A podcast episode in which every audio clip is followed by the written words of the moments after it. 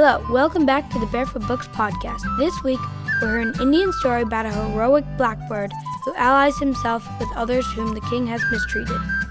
Can the little blackbird and his friends defeat the king? After the story, go to barefootbooks.com to find the complete Tales of Mystery and Magic collection.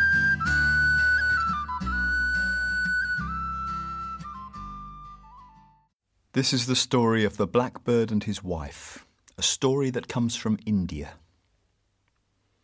Once upon a time, there lived a blackbird and his wife, and they sang so sweetly together that everyone who passed beneath the tree where they lived would stop and listen. It was the most beautiful music you could ever hear. It was as though gold and silver rain was falling into your ears. One day, the king was passing under the tree, and he heard the two birds singing. He said to his servants, Catch those birds. I will keep them in a silver cage above my bed, and they will sing me to sleep at night, and they will sing me awake in the morning. So the servants set a trap, but they only caught one of the birds. They caught the blackbird's wife. They put her into a silver cage and hung her over the king's bed but she was so sad that she wouldn't sing at all. As for the blackbird, when he saw that his wife had been trapped, he was very angry. He took a sharp thorn for a sword and tied it to his waist. He took half a walnut shell and wore it on his head as a helmet. With the other half, he made himself a drum. Soon he was marching toward the king's palace, beating the drum, rat tat tat, rat tat tat. On the way, he met a fox. Where are you going, Mr. Blackbird? I'm on my way to fight the king. I'll come with you. For years he's hounded me and hunted me. Then jump into my ear, said the blackbird. Rat tat tat, rat tat tat. Next, the blackbird met a rope. Where are you going, Mr. Blackbird? I'm on my way to fight the king. I'll come with you. For years he's tied me and tangled me. Then jump into my ear. Rat tat tat, rat tat tat. Next, the blackbird met some ants.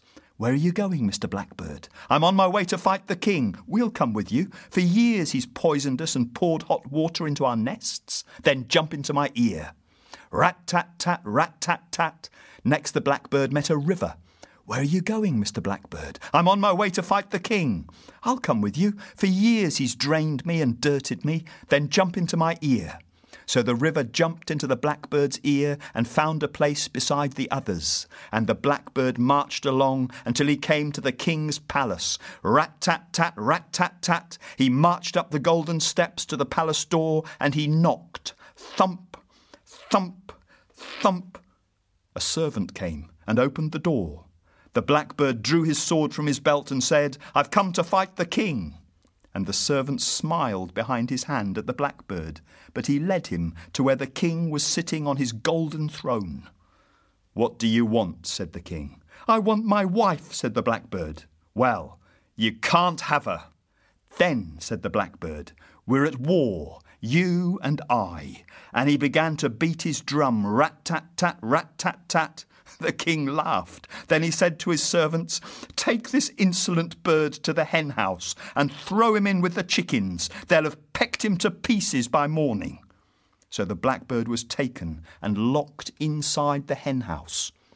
Straight away he called to the fox, who came creeping out of his ear and snarled and snapped at the chickens, and they were terrified. All night they huddled in the corner of the coop, quivering and quaking, and they wouldn't go near him.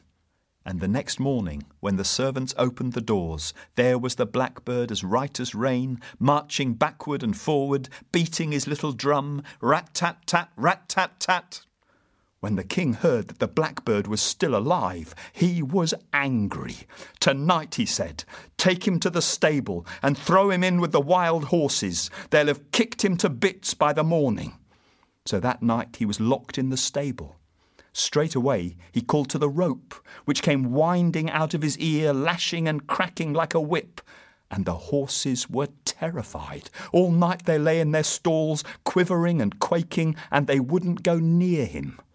The next morning, when the servants opened the doors, there was the blackbird, as right as rain, marching backward and forward and beating his little drum, rat tat tat, rat tat tat. This time the king was furious. Tonight, he shouted, take him to the compound and throw him in with the elephants. They'll have trampled him to a pulp by morning. So that night he was locked in the elephant compound. Straight away he called to the ants, and the ants came teeming out of his ear. Soon they were crawling up the elephants' trunks and into their ears, tickling and stinging, until the elephants lay on the ground, quivering and quaking and begging to be left alone. And the next morning, when the servants opened the doors, there was the blackbird as right as rain, beating his little drum, rat tat tat, rat tat tat. And this time the king was beside himself with rage. Tonight, he bellowed, that blackbird will be tied to the end of my bed, and I will watch him carefully and find out the secret of his magic. So that night he was tied to the king's bedpost, and the king lay awake listening. In the middle of the night, the king heard the blackbird calling to the river. Straight away the river came flowing out of his ear. It covered the floor, it poured under the door, it flowed through the palace. The king's bed began to float. His blankets were wet, his pyjamas clung to his skin. Soon he was quivering and quaking, shivering and shaking with the cold. Very well, Mr. Blackbird, he trembled. I give in. Take your wife and go away. The king reached up above his bed and opened the door of the silver cage, and he reached to the foot of the bed and cut the knots from the bedpost. The blackbird and his wife flew out of the window, over the rooftops, over the fields and the forests, until they came to their tree. And as the bright sun rose into the sky, they sang together. And if you'd been listening, it would have been as though gold and silver rain had fallen into your ears.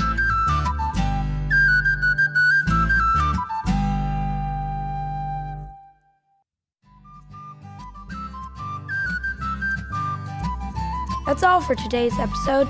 Thanks for listening. Now you can visit barefootbooks.com slash podcast to find special offers, join our email list, and listen to past episodes of the Barefoot Books podcast. See you next week. Bye.